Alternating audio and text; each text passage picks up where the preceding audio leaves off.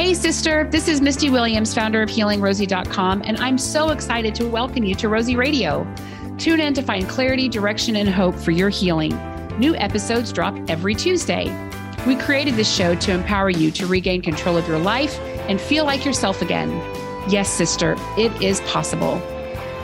All right, you guys, I'm super excited about this interview um, that I'm about to have with Dr. Al Danenberg. Many of you have um, heard me interview Dr. Al for different uh, master classes and summits that I've done. He's a periodontist, um, retired, um, knows a lot about oral health, um, the gut mouth connection. Uh, one of the things that we have talked extensively about in the Healing Rosie community and in the recent masterclass, Radical Healing Detox Your Stress and Stressors, was how important it is that you clean up your mouth right? We have, I had mercury fillings improperly drilled for my teeth, triggered a 45 pound weight gain, also triggered um, my body not being able to handle toxicity at all, probably started picking up mold from the house I was in during that time. So all this, all this stuff with the mouth that's really, really important to healing. But we're going to go a different direction with this conversation today. Um, and I've, I have chills just thinking about it right now because many of you know that Dr. Al was diagnosed with incurable bone marrow cancer um, several years ago, and he was given just a few months to live. And he decided that he wasn't going to accept the prognosis. He had a lot, lot of life left to live and a wonderful partner and family. And um, he still had a lot in him he wanted to contribute to the world. And I have been really fortunate to be a witness to this journey unfolding and the way that he is choosing to give back. And it's been several years now. He's had lots of ups and downs. He shares really freely about those on his blog, drdanenberg.com. And he has, he has done what what I feel really inspired by, which is why I founded Healing Rosie, is I wanted to teach people how to advocate for themselves. You know, he's been a fierce, fierce advocate for his his journey for how he wanted to approach treatment. He is committed to extending his life as much as possible and maintaining his quality of life. And he's doing it on his terms. And um, I wanted him to just share about his journey with us today because many of us find ourselves in situations like me where we, like my situation is there's, I had cr- chronic issues going on that I was scared may one day kill me, right? There's other people in our community who um, they're watching people that they love go through things like cancer, like what Dr. Al is going through, where they might get killed quickly, right? And then there's others of us that are, you know, at the crossroads where we're getting a really serious diagnosis and it's it's scary to think about you know what this could mean for us it's it forces all of us whether it's this could happen to me in the future or this is going to happen to me soon right we all have to to stare our mortality in the face and um, it helps us in some ways to get a lot clearer on what's important to us in the life we want to live. So I'm going to peel back these layers today with Dr. Al. Um, he is a periodontist and was in private practice for 44 years. He incorporated ancestral nutrition and lifestyle with his leading edge laser protocol to treat periodontal disease. And he currently consults with patients all over the world virtually regarding animal based nutrition, lifestyle, oral, and overall health, and the importance of a healthy gut and immune system. He also includes his 11 unconventional cancer protocols since he was diagnosed with incurable bone marrow cancer in September of 2018. And he was given only three to six months to live. He rejected all chemotherapy and is thriving today. And on July 15th, Elsevier will publish a textbook titled Microbiome, Immunity, Digestive Health, and Nutrition with Dr. Al, authoring the chapter entitled The Etiology of Gut Dysbiosis and Its Role in Chronic Disease. Welcome, Dr. Al. Well, thank you. Thank you. It's great to be on again. I love yes, it. Yes. Yes. Well, this is always fun. I'm excited. I have, as I said, just felt so inspired by the way that you're going about this. Like it's it's the part of me that wants to feel empowered in this journey. I don't I don't want to feel like a victim of what's happening, right? I want to find the lane where I can do something about it. Um, I've I've been really inspired by you basically embodying that, you know. Um, so I think maybe we should just let's just start out with the beginning. I've been blessed to hear this story. Maybe probably most people that are in my community have not heard the story of what happened in 2018. And maybe you could just start walking us through um, what you chose to do and how you've continued to chart your own course as you're navigating all of this. Well, I can bring you from that point all the way to literally what's going on today, which is um, a- another challenge. But in 2018, I thought I was a really healthy guy. I mean, I would have considered myself the senior poster boy for a healthy lifestyle. I was writing, I was lecturing, I was treating patients. I was, you know, I was on top of my game. And I was asked to speak at the Paleo FX meeting in Austin, Texas. I think it was April 2018. And I travel. I, I live in Charleston, South Carolina. To get to Austin, Texas, I have to connect in Atlanta. And to do that, there are large or uh, concourses that you have to go from A, B, C, D, depending on where your flights are. And generally, when I have time, I like to walk from concourse to concourse rather than take the train. So I usually take a bag on my shoulder and I walk the concourses. And I did that. And as I was doing that, my right shoulder, where the bag was, started to get sore. Now, I am a wuss for pain. I do not like discomfort. So I couldn't figure out why my shoulder was getting sore. I thought I pulled a muscle or a ligament or something cr- crazy like that. I went to Austin, did my speech, came back to Charleston, and the soreness never really went away. And then it started to go to my back, and then it came to my chest. And now it's about August or so of 2018. I'm kind of a hard head, and I figured maybe I need to call my doc. So my doctor, I've been buddies with him for 30 plus years. He knows me well. I call him and I tell him what's going on. He schedules an appointment and he does some normal blood work, blood work, chemistry is, you know, CBC and things like that. And he also does a C reactive protein um, looking for systemic inflammation.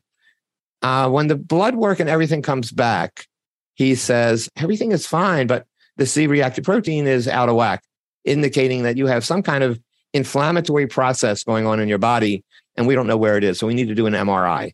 So we get an MRI done which I never had done before, by the way. An MRI is an interesting contraption in and of itself because of the noise it makes.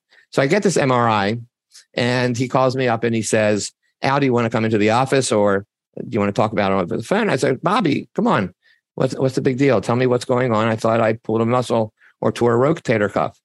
He starts to get funny and he says, um, Did you fall down some steps or did somebody beat you up? I said, Of course not.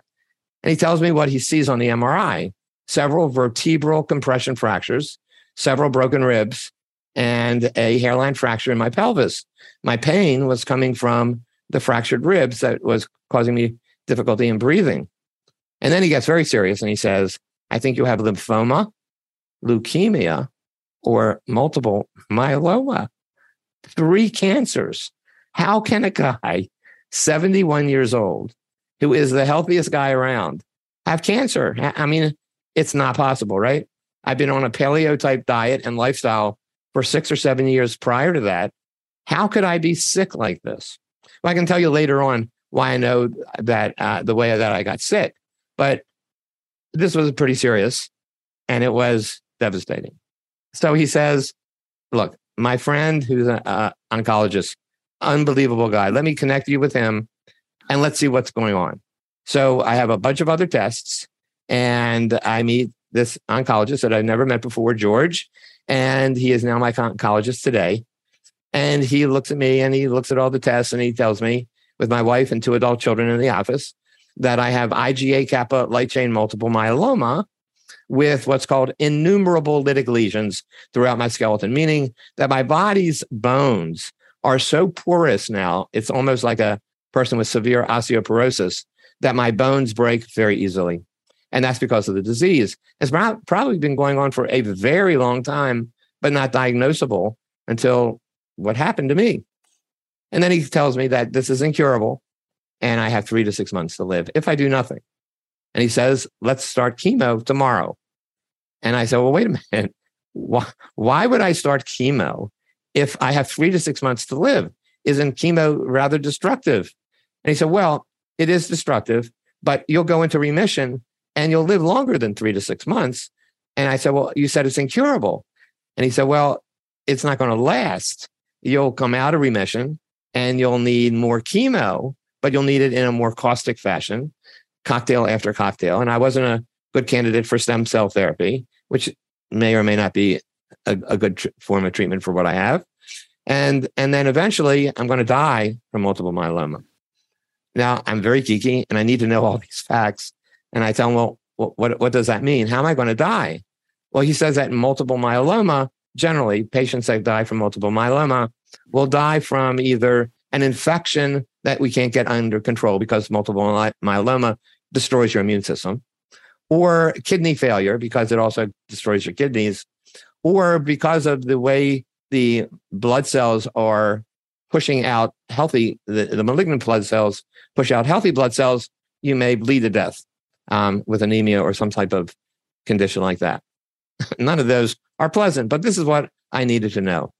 So I'm looking at my wife and I said, look, I am not going to start chemotherapy because it is so caustic. It's going to destroy my immune system, which is already compromised. Modern medicine ain't so smart to figure it out to rebuild my immune system, no matter what anybody tells you.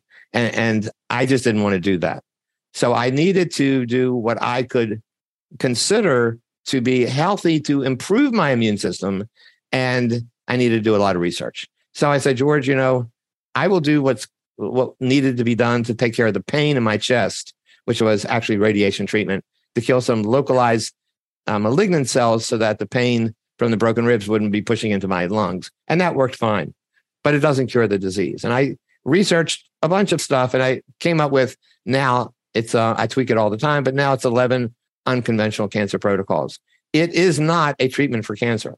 It is a method to improve the immune system. You could do it. I could do it. Anybody could do it. A kid could do it. An 85 year old could do it. This is what you need to do to improve your immune system. And then I'd have to let the chips fall as they may because I am going to die from this cancer. So I did quite well. This is September 2018. And then fast forward to August of 2019, I'm alive. Everything is great. I have some little setbacks here and there, but everything is great. And I'm aware that my bones are very fragile. You know, when somebody tells you your bones are fragile, you may think that you know what you're talking about, but I didn't really know what that meant. So I'm standing in my bathroom in August of 2019, one year later, brushing and flossing my teeth. And I think I know a little bit how to brush and floss my teeth. And I'm taking the dental floss. And when I've used it up, I'm going to throw it in my trash can. Well, the trash can is to my left. So I'm twisting my body 90 degrees to the left, like anybody would do, to throw something away in the trash can. Well, my right femur snaps in half and I crash to the floor. I break several more ribs and my right humerus snaps in half. Now I'm lying on the floor. Of course, I don't know all this yet, but right. I'm lying on the floor in extreme pain, screaming for my wife who's in the other room. And I know that things are bad because my arm and leg are in positions that could never be bent. So she obviously comes in. There's a lot of emotion. She gets in touch with the ambulance and they take me to the hospital. Now, this is now a year after my diagnosis, and I was given three to six months to live. I'm thinking in my head, sometimes that's a dangerous place to be. right. I'm thinking in my head, look, patients that I know that just have a hip fracture in my age group die shortly after that and I have all these major bones on the right side of my body fractured. How how could I even survive? I really wanted to die, and I was ready to die. I had I was not in denial, and I, I and I was ready to die. So I went to the hospital. They fixed my right femur because if I didn't get it fixed, my right femoral artery would have um, ruptured from the, the fracture. They don't fix my right arm, and the ribs they don't do anything about anyhow. And I'm put into a hospice hospital to die. And this is the first week of uh, September 2019, literally in hospice to die. Interestingly, and this is fate, I guess. Interestingly, a hurricane is coming through Charleston. It's called Hurricane Dorian, and it's moving at three miles an hour, and it has 187 mile an hour winds, and it's going to target the, the hospice hospital where I am. So the hospice hospital is ordered to evacuate all their patients. They had no idea where to send me. My wife is a, is a registered nurse. She ranges to get a hospital bed in our house. I'm still under hospice, but they ship me to my house instead. So I'm now at my home in a hospital bed. The hurricane comes and goes. And my wife, who is amazing, gives me a, a bunch of tough love. And she basically says, Look, you have done so well for a year with these conven- unconventional cancer protocols. Let's get you back on those. Let me get a physical therapist in um, and, and, and see where we go with this. So I'm on a catheter for 30 days. If you've never been on a catheter, it's the greatest fun in the world. so I'm right. on a catheter. Um, so, and I'm in a hospital bed and I really am not moving at all. So the physical therapist actually gets me to get out of bed, gets the catheter out of my body, and I start walking on a on a, a walker, and I'm starting to get better. So I revoke hospice, get back on these con- con- unconventional cancer protocols, and see my oncologist the next month in October who is amazed I'm still alive. So my oncologist and I have a, a, a long talk, and he recommends an immunotherapy drug, which is not chemo, but it's a drug that's relatively new that the FDA has approved to kill malignant plasma cells. That's the cancer I have. And it would help to rebuild my body if, I, if it's possible. It made sense to me. And I got started on that. And that was a weekly injection and then a monthly injection. But I was doing that for almost a year or so.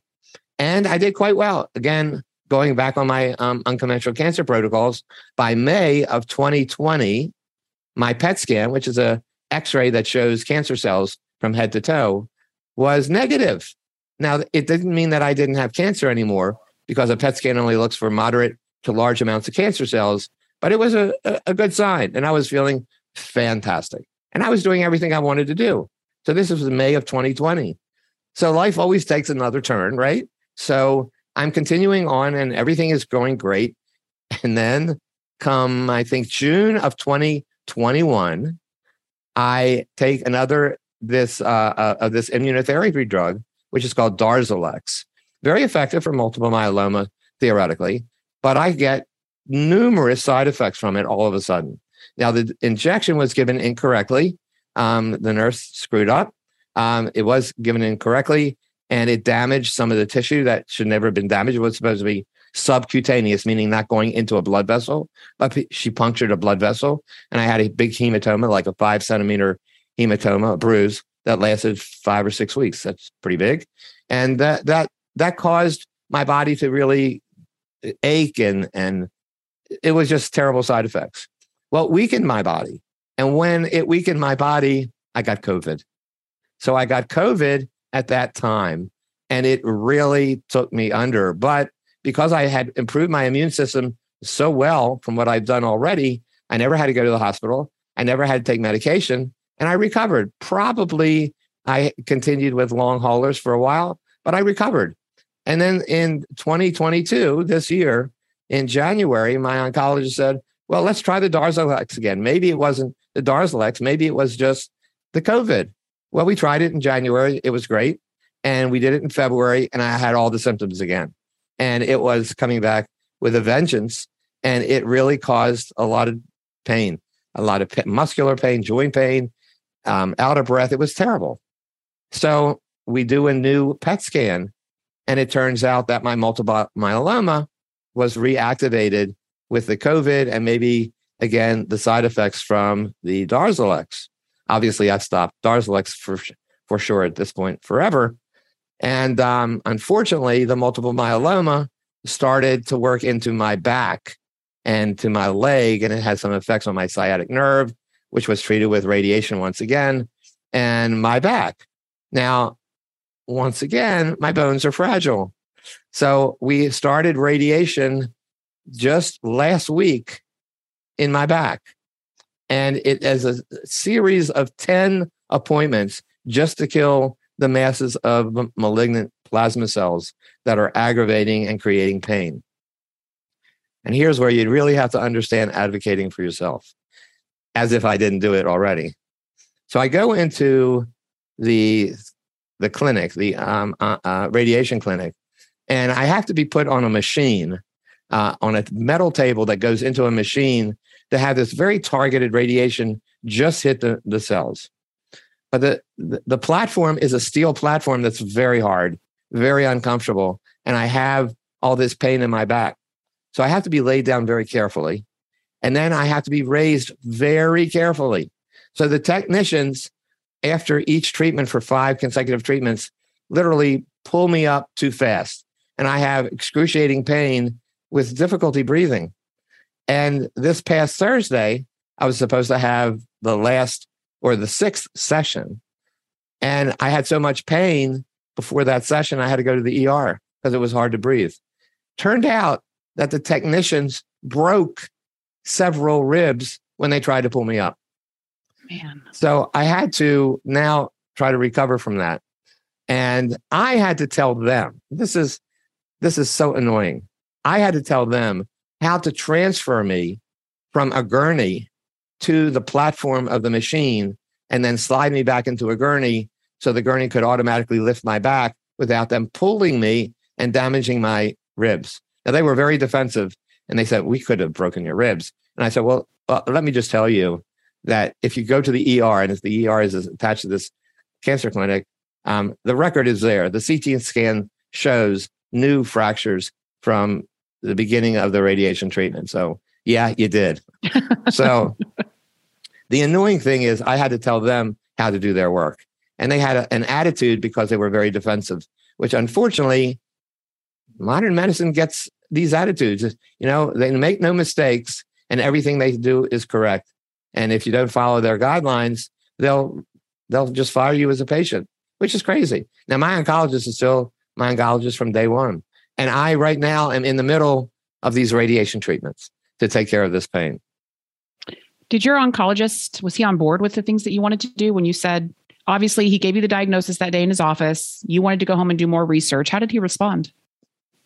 Actually, he said I understand and I agree with you because we cannot cure your cancer. Now, if you had a different cancer, I would disagree and I would say we need to do this chemo because it's 85% effective.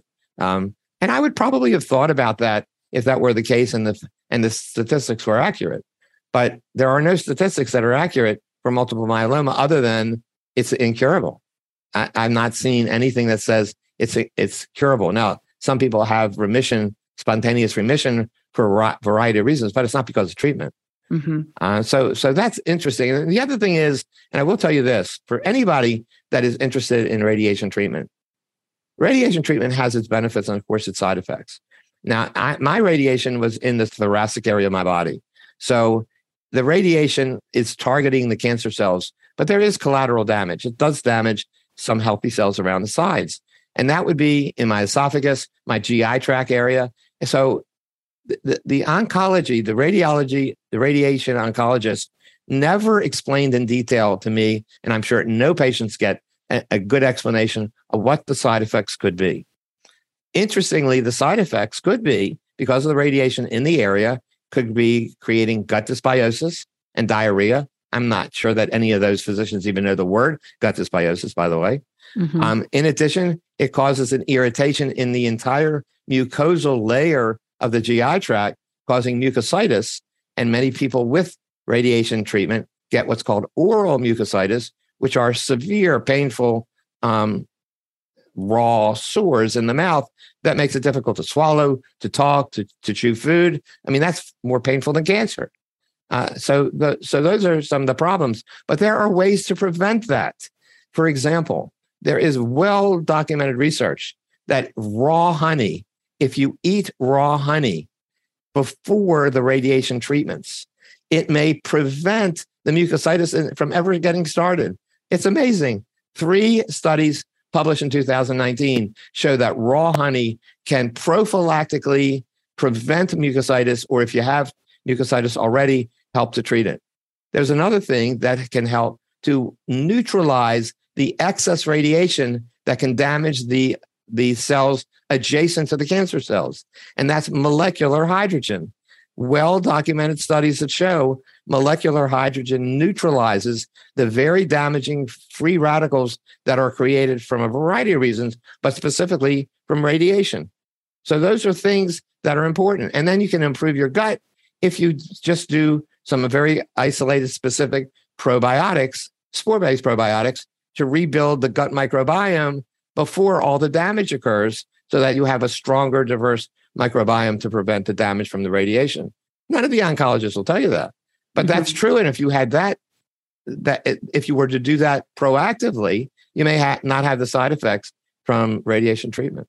So, one of the things that your journey has um, confronted you with is your mortality. You talk about yeah. it on your blog. You talk a lot about the experiences that you've had um, processing things with your wife and your family. Obviously, in 2019, you thought you were looking at heaven's gates. and here we are, 2022, coming up on the three year anniversary of that four, four, four. four year, four um, of that stint. And you're here with us still. So, why don't you talk to us just a little bit about what that's been like for you like how did you how did you process emotionally and spiritually what was going to happen well this is going to either resonate with some of your listeners or just turn them off so i believe in life after death so I believe we're here for a purpose. I believe we have a soul. I believe we have a soul that comes into a human body to learn lessons.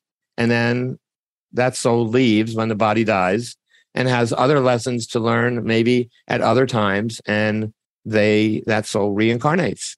And I believe my lesson this time around is to deal with this cancer, but not so much deal with it, learn from it and share from it. And I think if anybody knows me, they they know that I am amazingly transparent with what I've gone through. I have not ever seen any articles written by any cancer patients that are as clear as I have been in what I've done positively and negatively. And I think that's very important for cancer patients or anybody that has a serious terminal disease to know that there are other ways to treat or deal with with your your medical challenges rather than just give in and give up. Uh, even if the disease is going to kill you, you can do different things to make you feel better, to make memories with your family. I mean, these are things that are intangible, but are the only important things in life, anyhow. Yeah. How did your family respond to everything that's that's happening? Well, of course, some of my family members totally disagree disagree with me. Um, um, my wife is always on board with me. We don't have the same belief system in everything, but she has always been an amazing support uh, individual. She she is just uh, phenomenally strong. She has her own medical issues, so I, you know, I right now I have a a lot that I put on her because physically, right now, with, with the pain in my back, it's very difficult for me to do a lot of the things that I want to do and that I used to do. Right now, the radiation is going to take care of my problem, and after the problem is gone, I will be as um, obnoxious as I've been in the past. I will do all the things that I've used to do until the disease finally gets me. But right now, I'm a little weakened because of the pain from what's going on in my back. But my wife is there to take care of all the loose ends, which is yeah. fantastic. You have to have a supporting partner of some type. Um, it doesn't have to be a spouse, but you have to have some individual that you can bounce things off of that can give you tough love when it's necessary. And believe me, it's an important process because it's easy to get down and, and depressed. And sometimes you just need to be made aware of you're not a victim. Um, just just stop it and change your way of thinking about things. And other things can happen in a very positive way. So you kind of teased us earlier with yeah. um, with knowing how you got this cancer. You want to share with us? Oh yeah. So again, I'm very geeky. So I try to do a lot of research. So I'm trying to dive into the medical literature that I can find that talks about um, the prevalence of cancer in guys my age. I found a paper that was published with a Brazilian researcher. I think it was in 2010 or something like that. And he actually studied dentists in the age group of my cohort, 65 to 75, compared to the male population. So he studied and looked at the male dental population, 65 to 75, compared to the male population in general, 65 to 75.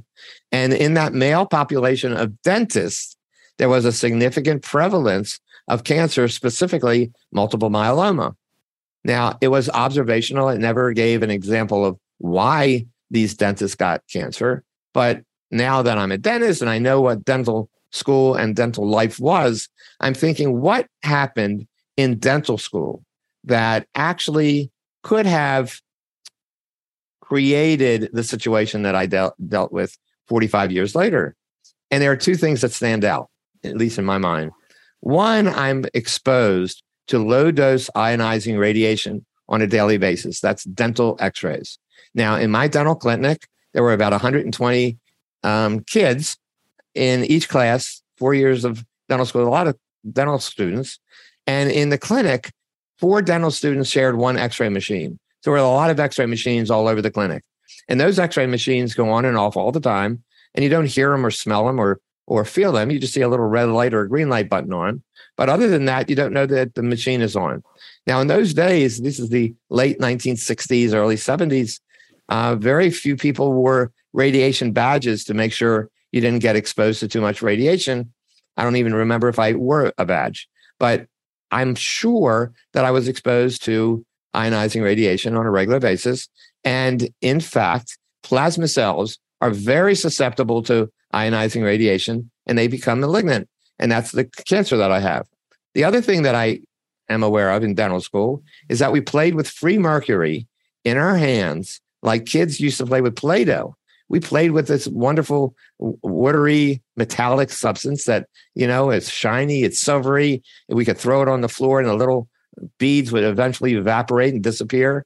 The, the, the environment in the dental school was probably the most toxic environment in any public building, probably in the United States. And so, free mercury, as you know, and this is used to make dental amalgam, dental fillings. Um, free mercury is highly toxic. So either and or the free mercury and or the ionizing radiation caused one plasma cell in my body to become cancerous and not kill itself off, or the immune system didn't kill itself, kill it um, off. And that cancer cell went on to reproduce and became malignant. And it took four decades before it manifested into what I'm dealing with today. Mm-hmm. Were you angry when you no, no, I wasn't this? angry as much as there's a relief when you know what's causing a problem, even though you can't change the problem. I wasn't even angry when I had cancer uh, diagnosis. I was devastated in the fact that I thought irrationally, I thought my life was coming to an end. I didn't know how to live other than the way I lived as a periodontist, you know, a husband, a father, and doing the things I did obviously all that would change literally immediately. And it did. And and that was a very scary scenario. But I was never in denial. I never thought, oh, I don't have this disease, or well, I'll get over it, or I mean, I, I wasn't in denial. I, I and I wasn't angry, um, but I was somewhat devastated that I knew my life was changing. But I took that and changed that completely around too. Yeah. So I'm really intrigued by your cancer protocols because uh, I love the I love the reframe that you gave. This is not just for cancer. This is all about boosting your immune system. Absolutely. Um, I would I would imagine it's tied a lot into creating more resiliency in the body as well. Um, so I would love most people are listening, not watching us, right? I would do a screen share and just scroll through the blog when I'm not sure that that's super useful to people. But I would love for you just to kind of walk us through. Um, not getting too deep here, you guys. We'll put the link in the show notes to this blog post that Dr. Al has on his website, so you guys could go um, check it out. There's a ton of links um, throughout the document so that you could go a little deeper, right? And um, and really wrap your head around what he's teaching. But it's a it's a roadmap for for building resiliency and strengthening the immune system, which all of us need. There's a lot of in our community that are dealing with autoimmunity, autoimmune disease. Um, we've got lots of people dealing with diabetes, women struggling with symptoms. Some of them are just mystery symptoms, meaning there's no accompanying diagnosis. We have hypothyroid and hormone issues, and you know all sorts of things that um, we're each one um, confronting recurrent occurring Epstein Barr virus, Lyme disease, mold, and metal toxicity. And, you know, the common thread through all of these things is when your immune system is compromised, it allows these disease states to present. It allows things like Lyme disease and Epstein Barr and whatever else to proliferate, right? Because your body isn't able to keep it in check. So, um, why don't you just kind of give us the give us the rundown? 11, 11 cancer protocols. Well, I'll give you give you a few.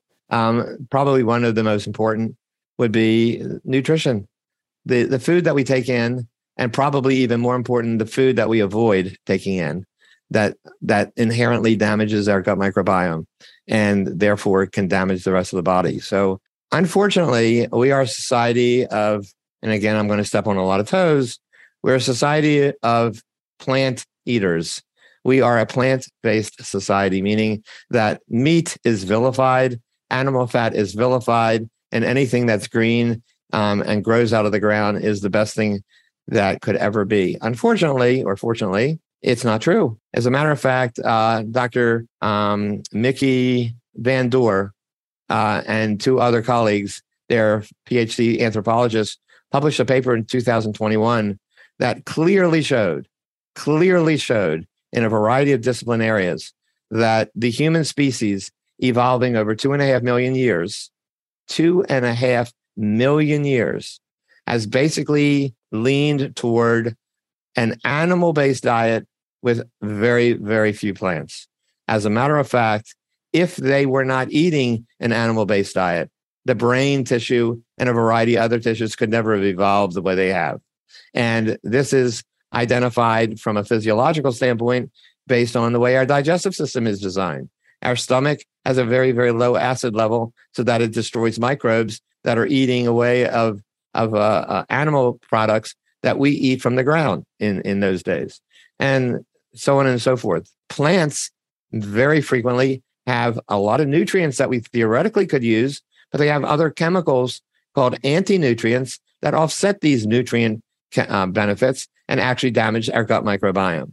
So there are certain plants that are okay. Most of them are not okay because of these anti-nutrients. But in an animal-based diet, we're eating animal foods like beef and lamb that have four stomachs. They can digest these anti-nutrients, destroy them, recreate them, and all of the nutrients a human requires, for the most part, are in animal-based foods. But it's not steak and eggs. It's it's all the organs. It's the bone marrow. It's the cartilage. All of these things are critical to eat in one way or another. Now we're not used to eating them today, but this is the style of eating that I propose. As a matter of fact, I have a I wrote a book called The Better Belly Blueprint, which is my way of a 70% animal based diet and 30% or less certain plants that are low in these anti nutrients. And I'm also having another book, um, I think it's going to get published next month called Eat as if your life depends on it. Basically talks about the history and and the the combination or blend of keto, paleo, and carnivore as probably the ideal way of eating. Not necessarily just animal based, but at least the plants that are not damaging to the body. So the first goal in my unconventional cancer protocols is to have this nutrient dense, anti inflammatory diet that doesn't damage any of the pathways of the body. Another unconventional cancer protocol is to have a healthy gut microbiome, which most of us don't have. There was a study that was published two years ago that showed 88% of the US adult population is metabolically unhealthy. Wow, that's amazing. That is amazing. These are people that eat an unhealthy diet. They have all kinds of damage to different metabolic pathways in their body. They're getting sick. They're not dying yet, but they're just sick and they're getting sicker. And like you mentioned before, people have symptoms, but they don't know what their diseases are. Generally, it's because of this poor diet and a poor gut microbiome. So the gut microbiome is hugely important. You have to have a huge diversity of bacteria in the gut called alpha diversity. And there are ways to improve that. Um, diet helps, um, and a variety of other things help. Many things affect the gut microbiome stress, exercise, sleeping patterns. Emotional stress is a critical factor that is very frequently overlooked by all the medical profession that is a cause to gut dysbiosis. You could be the healthiest young lady around. And if you were under constant emotional stress, your gut microbiome could be shot and you could be prone to all kinds of chronic diseases, even if you're eating a healthy animal based diet, even if you think you're trying to get your gut microbiome healthy, because the emotional stress is extremely destructive to that gut. And then I just mentioned exercise is important, not over exercising, not under exercising. You have to sleep well. Circadian rhythm is a critical factor for overall health. I get involved with um, pulsed electromagnetic field therapy because we are electrical beings and all of our cells uh, communicate chemically, but also with frequencies. They speak to one another. And these frequencies are electrical frequencies, and they sometimes frequently get out of whack or they get very weakened. And pulse electromagnetic field therapy has the ability to re energize your battery. You know, if you had um, a flashlight and you put batteries in that flashlight and you turned on the light, it would glow bright for a while and then it would start to to dim. These flashlight, these batteries are what's called mitochondria in every cell of our body except red blood cells. Well, these mitochondria are electrical beings. And when their energy is not correct, they weaken. As a matter of fact, every chronic disease is a disease of mitochondrial dysfunction. The battery is breaking down. And cancer is a disease of mitochondrial dysfunction. If you can re re-energize that battery. Like you take a, a, a battery that is that you can actually put into a re create the energy of the battery, you're going to do that with your mitochondria. So if you have a method like pulse electromagnetic field therapy to help your mitochondria, it's just one of the other elements to improving the immune system. So all of these kind of combine um, to get to a point where you are enhancing your ability to fight infection externally and internally. And that is your immune system. And everybody has the ability to improve that immune system as best as it can. Now, I will never be able to make my immune system as healthy as yours because I have other preconditions right now. But I know that I can improve it to an extent that improves my body's health, uh, healing potential. And that's what I'm trying to do. So yeah. those 11 unconventional cancer protocols are appropriate for any, everybody. Actually, only 10 of them are. One of them would be more delegated to my cancer, which is an immunotherapy type of treatment. But everyone other than that one, anybody and everybody could delve into to improve their own body. And it's not difficult to do. It's not exotic stuff. Yeah. Well, this has been awesome. I'm delighted to have you walk us through. I've been fortunate to get a front row seat to see you sharing as this thing has unfolded, but it's really inspiring to hear what you've um, put together, not only for yourself and for what's happening in your body, but the way that you're sharing it with others. And I'm sure you get lots of people reaching out to you that are implementing this protocol and it's making a difference in their lives too. And um, it's also inspiring to see how throughout this journey you've been really committed to finding ways to give back, putting out another book. I mean, just mm-hmm. think of what you've done in the last few years to make sure that the things that you've learned um, are helping as many people as possible. So thank you so much for sharing with us today.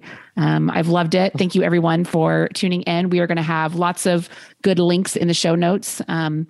I'll make sure we're linking to this to Dr. Al's website, to this specific post. We've also talked about things like um, hydrogen water and you know several other things that um, he has talked about being helpful to him. We'll make sure that you can get those links in the show notes as well. So thanks so much for joining us. Thank you, Dr. Al. Thanks for the opportunity. All right, we'll see y'all soon. That's it for this week's episode. Thank you for listening. I hope you're feeling more empowered to overcome your flabby, foggy, and fatigued and to reclaim your life. If you haven't subscribed yet, don't forget to hit that subscribe button right now so you don't miss any of our episodes. We have some awesome shows coming right up. I love reading your reviews and comments too. They inspire me and encourage other Rosies to hang out with us and learn all these amazing strategies for healing and living our best lives. Till next time, sister. Bye.